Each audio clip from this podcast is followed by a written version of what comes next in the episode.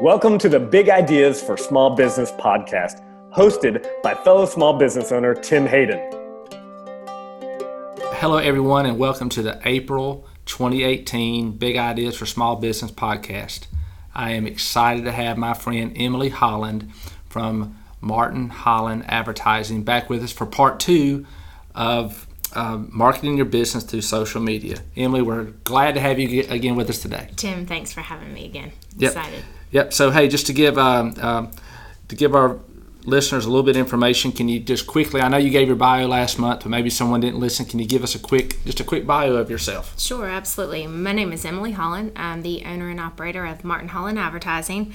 Been in the industry now for 15 plus years. I'm actually born and raised in Anderson, South Carolina. Went to the University of Texas on a swimming scholarship where I studied advertising and found my love for it.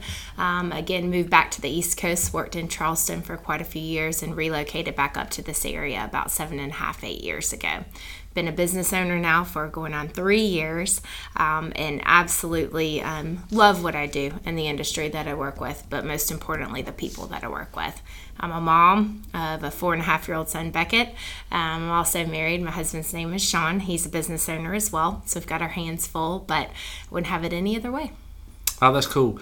Before we get started, one thing that you have and that the Lord has blessed me with is passion. Yes. And you can see that, and you just express passion in everything you're doing. To me, and for our listeners to lean in a little bit, passion is something, in my opinion, that either you have it or you don't. Because if you try to have some passion that you don't have, people are going to catch on really quick, you know. But you definitely have a lot of passion, and that's exciting to see. Well, thank you. I do. I think first and foremost, I'm passionate about people, and I'm fortunate enough to be in a very people-driven industry. Whether it's the clients that we work with, to the team that I have at Martin Holland, to some of the media partners and vendors and reps that we have, I truly feel like I work with the best people around, and so that affords me the opportunity to walk in with a smile on my face 99.9% of the time and get after it day after day. But come from a background in athletics, so I believe in grit and I believe in passion. I think those are two things that you have to have on a daily basis to succeed in this world. Yeah, I agree. And just to dive a little deeper to what you're saying, you know, it's all about team. Mm-hmm. And what does a team consist of? People. So to me, you know, I'm all about, I want to connect with our people, I want to connect with our customers, I want to connect with my family and my friends, not in that order, but, you know, just in general, because it's all about relationships at the end of the day. People still sell to people. Even though we're going to talk about a topic today, you know, as we continue part two about marketing your business and social media, that sometimes, you know, you may not be having verbal conversation. It may be, you know, it may be with the social media platforms that people are using. So, hey, we'll dive right into some of the questions today. Sure. So, my first question, what are some resources or tricks that you have for marketing online? Well, I have a bag full of tricks, so to speak, but I'll focus in on a few of them. I think most importantly, when I tell people that are looking to get involved in social media, who may not be or may be currently dabbling in social media, is really truly dig in and look at your analytics or what you have. Determine who your audience is. Determine what platform is going to be the best approach for you to start with or utilize. Again, establish some goals that you want to accomplish online. Are likes most important to you? Is something else more important to you? Is driving sales more important to you? Well, how does a like translate to a sale, right? At the end of the day, I think your analytics tell you a lot. They tell you where your audience is from, the times that they truly get online and perhaps engage most with your brand, where they spend the majority of their time, whether that's on social media or on your website. Again, and encouraging kind of the transition between the two. I think the biggest trick of the trade is understanding those analytics and utilizing them to your benefit to continue to execute against. It's not just reading them and then forgetting about them. It's actually reading them, analyzing them, understanding them, and how can you use them again to help you be successful on whatever platform you choose to go on. Okay. When you talk about analytics, mm-hmm. and I And hey, to let our listeners know, I'm not on Facebook, so I don't do Facebook. Maybe you need to convince me why I need to, but we can talk about that later. But when you talk about analytics, so to me, Facebook analytics, I think I understand. Mm-hmm. Just by you've got a lot of information that Facebook's got running behind the scenes that can help you look and see what people are doing and what's going on. Is that accurate? That is accurate. It'll tell you what people are engaging most with, the types of message, the types of creative, the types of content, where the majority of your users or your followers are coming from. Again, what times of day they're peaking on traffic and looking at what you have. I think the biggest challenge is realizing that yes, your current followers are wonderful, but the reality is that on any given day, let's say Facebook, for example, only 8 to 14% of those followers are truly going to see what you're putting on your page. And that's on the high side. On average, I think it's about 4 to 6%. So again, if communicating with your current audience is there, and what other ways and areas are you letting them know? If it's communicating to your staff or your team, for instance, do you have a banner or a little note, that they can see coming in every day so that they know to go check those things and it becomes habit? Or is it to go out and try to find new users on Facebook? Are you doing boosted posts? Are you utilizing kind of some external targeted advertising efforts through Facebook Exchange? What does that look like? Again, it goes back to that goal. Is it to build users? Is it to build likes? Is it to sell something? Again, is it to promote a contest or a giveaway? There's multiple things that you can dig into on that. Okay. But now, so I'll speak from our small business lens. Mm-hmm. We have a website, and I think, again, I'm probably biased, but I think it's pretty cool. We've got cool video content and all. But when you talk about analytics in regards to websites, are there things that we can have? Is there some things in the background that we don't know anything about that we need to contact the folks that built it to where we can get some information off that may can help us? So maybe I'm not asking that correctly, but I hope you understand what I'm saying, and our listeners as well. No, absolutely. I think from a website standpoint, you first and foremost have to have Google Analytics or some sort of analytics on the back end of it. Again, that'll tell you where your traffic is coming from, what keywords people are potentially utilizing to find you. It will also tell you kind of your page views, what portion of your website are people spending most time with, how long are they staying on your site, are they coming to your site and immediately leaving? If so, was that traffic even relevant to your site to begin with? And what are you doing to drive traffic to your site? It's wonderful that when you build a website, you kind of have back-end type of things with links, with videos, with blogging, accessing off to your social media accounts. Again, it's all kind of playing a part to that Google algorithm. They update it on a daily basis. So again, what are you doing to continue to improve and maintain your organic search results? Well, in addition to that, what are you doing to drive potential new customers or to speak to them? Are you actively going out and searching and trying to find them, whether it's through SEM or PPC ads, whether it's through a targeted digital effort that could include some geofencing, some research retargeting, some different efforts like that? I think across the board, there are plenty of opportunities, not just in the social media realm, but just in the online world for people to really be able to benefit from.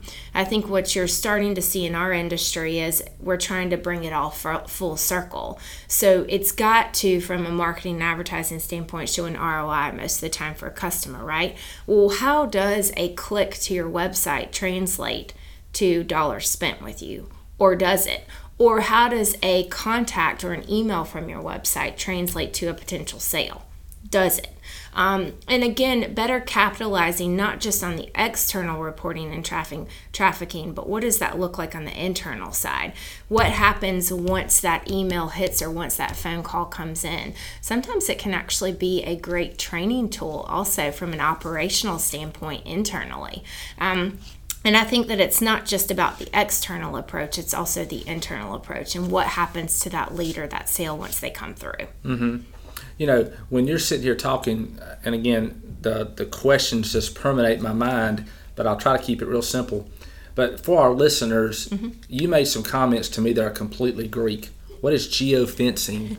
What is the acronym you use? Just so, and they may know this or may not, but I've never heard of this stuff before. So if you can speak into that briefly. Sure. So targeted digital advertising is actually kind of an opportunity or an external approach where you can go out and utilize impressions to reach your target audience potentially, and or speak or market your brand.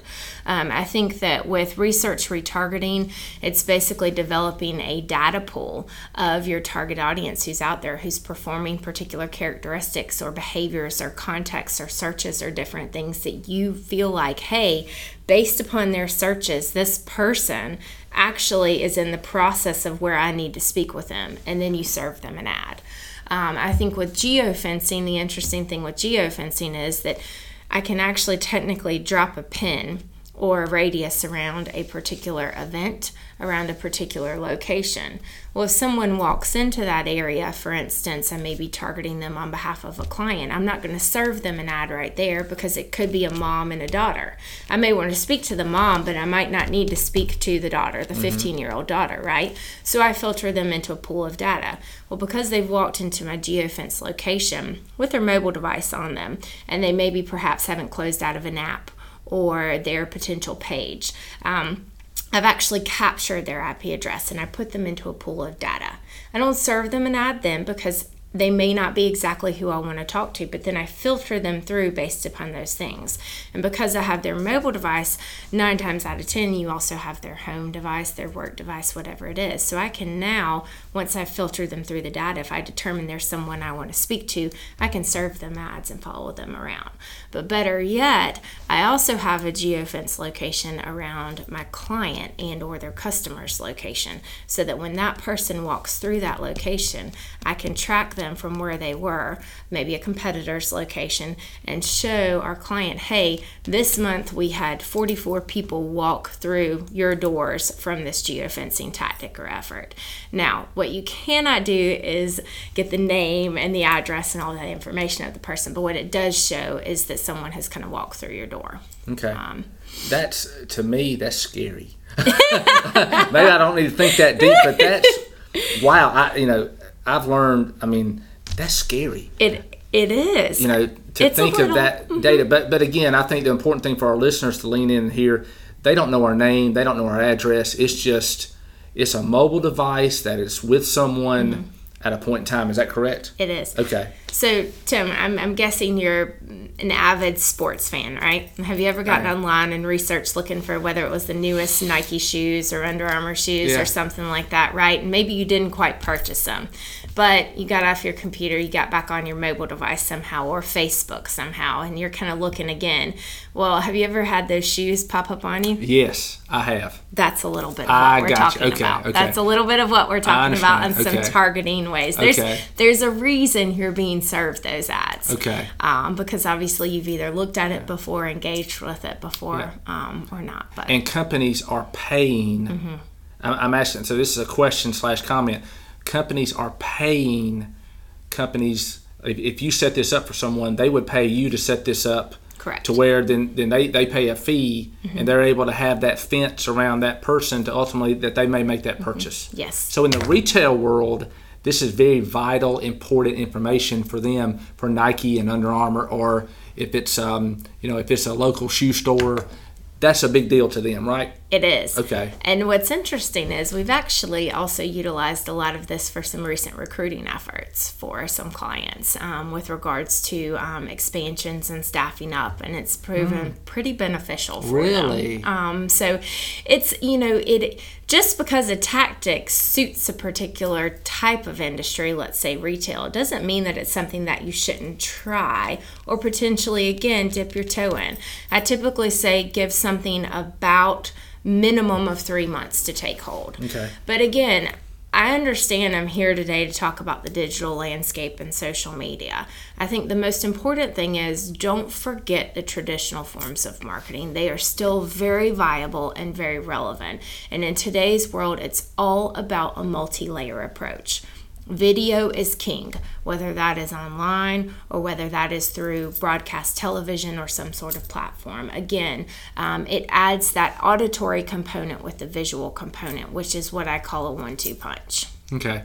Oh, that's good. And I know we diverted a little bit off, but I thought that was, I thought that's great information. Just, hey, some of our listeners may need to hear that. I don't know. Mm-hmm. But it really, a couple things that sparked from our conversation is maybe as we, 2 months ago, we interviewed one of our team members about being the best place to work. As we recruit people, maybe this geofencing, if I'm using the right word, technology, maybe that can be an avenue for us to do some recruiting. So, I mean, it really opens up. My mind is wide open to information mm-hmm. that we may could take that can help our business. And there may be some of our listeners that are leaning in right now to listen to that. So that's mm-hmm. good. Hey, my next question, are having a lot of followers or / fans important? And if that is, what's the best way to get more followers or fans? Well, I think that, if you're someone like a celebrity, having a ton of followers or fans is important in the sense from an endorsement standpoint, right? From a business standpoint, followers and fans are wonderful, but again, how does that translate to a quality lead? Quantity is wonderful, but at the end of the day, you have to have quality. So what does that mean to you? What does it look like? I think there's several different ways that you can get followers, that you can get fans, that you can increase likes. You can do a like us type of campaign. Giveaways or some sorts of contests or raffles are a huge way. Again, like us, share us. You see places like Delta or Disney Cruise give things away constantly, again, to increase that following base. But I also think narrowing in and looking at, again, what is your goal? Is it to drive the store traffic? Well, how do you take something on Facebook and encourage someone to come in store and do something? But again, back to end goal, what do those likes, what do those fans, what do those followers translate to? It'd be better to have 100 really engaged followers who are pushing you out to other places than it is to have 10,000 of non-engaged followers. Mm-hmm. You get where I'm going? They've got to, they've really got to kind of feel that passion with you, because at the end of the day, it's about you pushing it out, but also your audience engaging with you and sharing it out to their audience. That's how you get new likes, new fans, new followers. Okay. It's offering relevant content. And if you're a B2B or mm-hmm. if you're in retail space, the more like B2B, most of that would be LinkedIn is the current platform that most people use. It is. It really is. And I think it depends on how you want to utilize. If Facebook is not necessarily a place where you're going to speak to potentially your audience or your customer base, well, how do you utilize a Facebook? Maybe start with it from the standpoint of, hey, it's a great tool for me to engage with my team mm-hmm. and my employees. And then it evolves into something to where you can potentially engage with your customers. But at the end of the day, it's very simple, I think. When I talk to my clients, I ask them what their favorite form of communication is, because not everyone has the same platform that they enjoy communicating with, right? Some people, yes, prefer email. Some people nowadays prefer you to text them after you've sent them an email. Some people prefer a personal phone call, and some people still prefer the same old face-to-face, kind of meeting. I think that you really have to hone in and determine where your customer base is and what method or form do they truly like and engage with most. Mm-hmm. And then they become that passionate resource for you and that passion to engage, or your brand ambassador. Yeah. And I think really, and it just depends on where you are in your business, because mm-hmm. this could be to connect with your team. Mm-hmm. This could be to connect with your customers mm-hmm. that ultimately, if you're a retail business, you want to be able to tie a sales dollar to that. Right. I would if I was in the retail space. I'm not, but if I was. So, but I think you've got to determine what's best for you and your business. And if you find mm-hmm. someone like your company mm-hmm.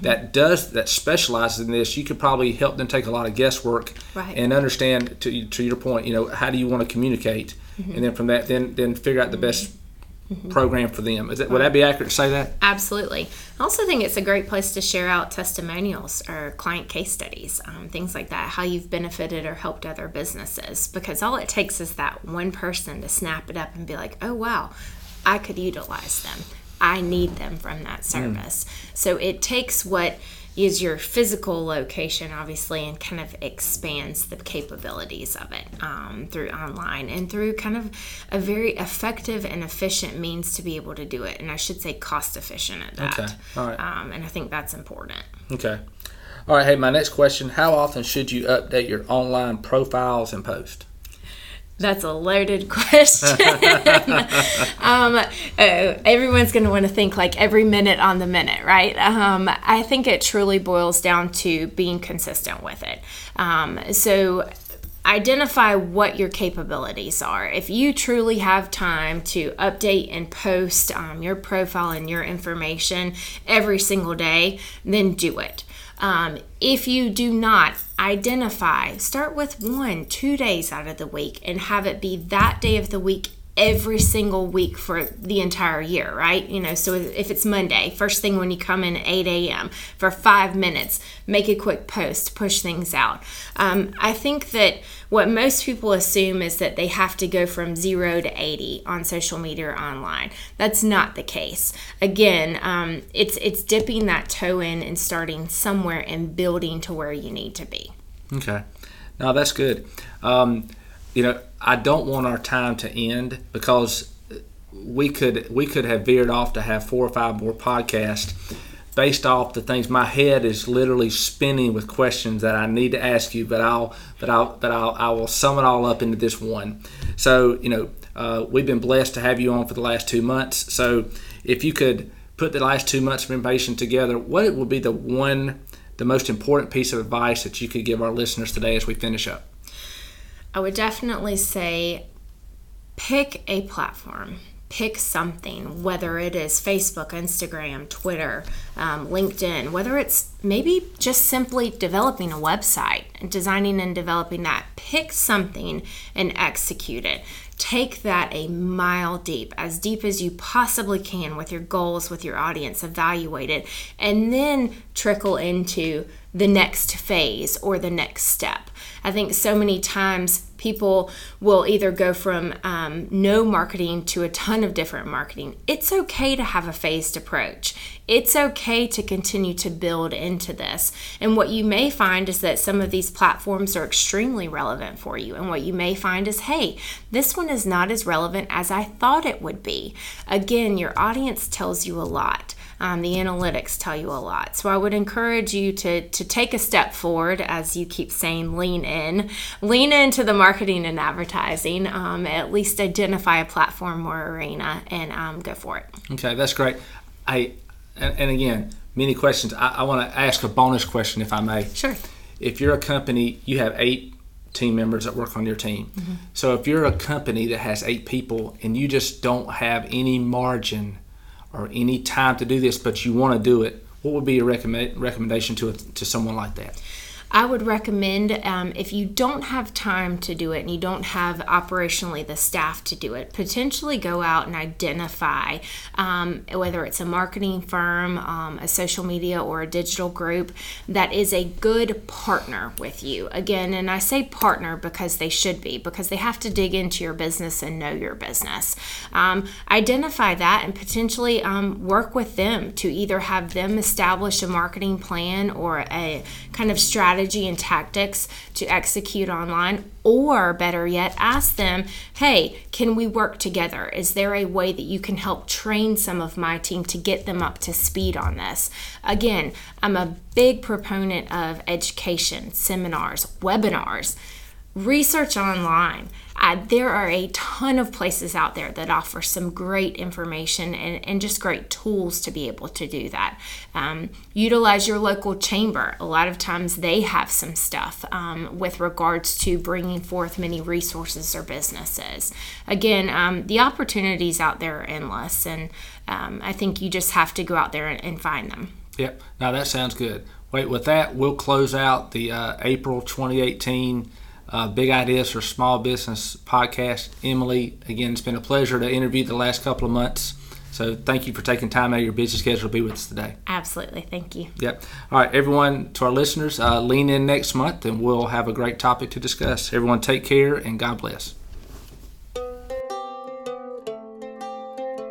If you'd like to continue the journey with us, please subscribe on iTunes and leave us a review and let us know how we're doing. If there's specific topics you'd like to hear, be sure to put that in the comments as well. We'll be launching a new podcast on the first Wednesday of every month. If you know others that would get benefit from listening to this podcast, please share it with them, and we'll be seeing you guys next month.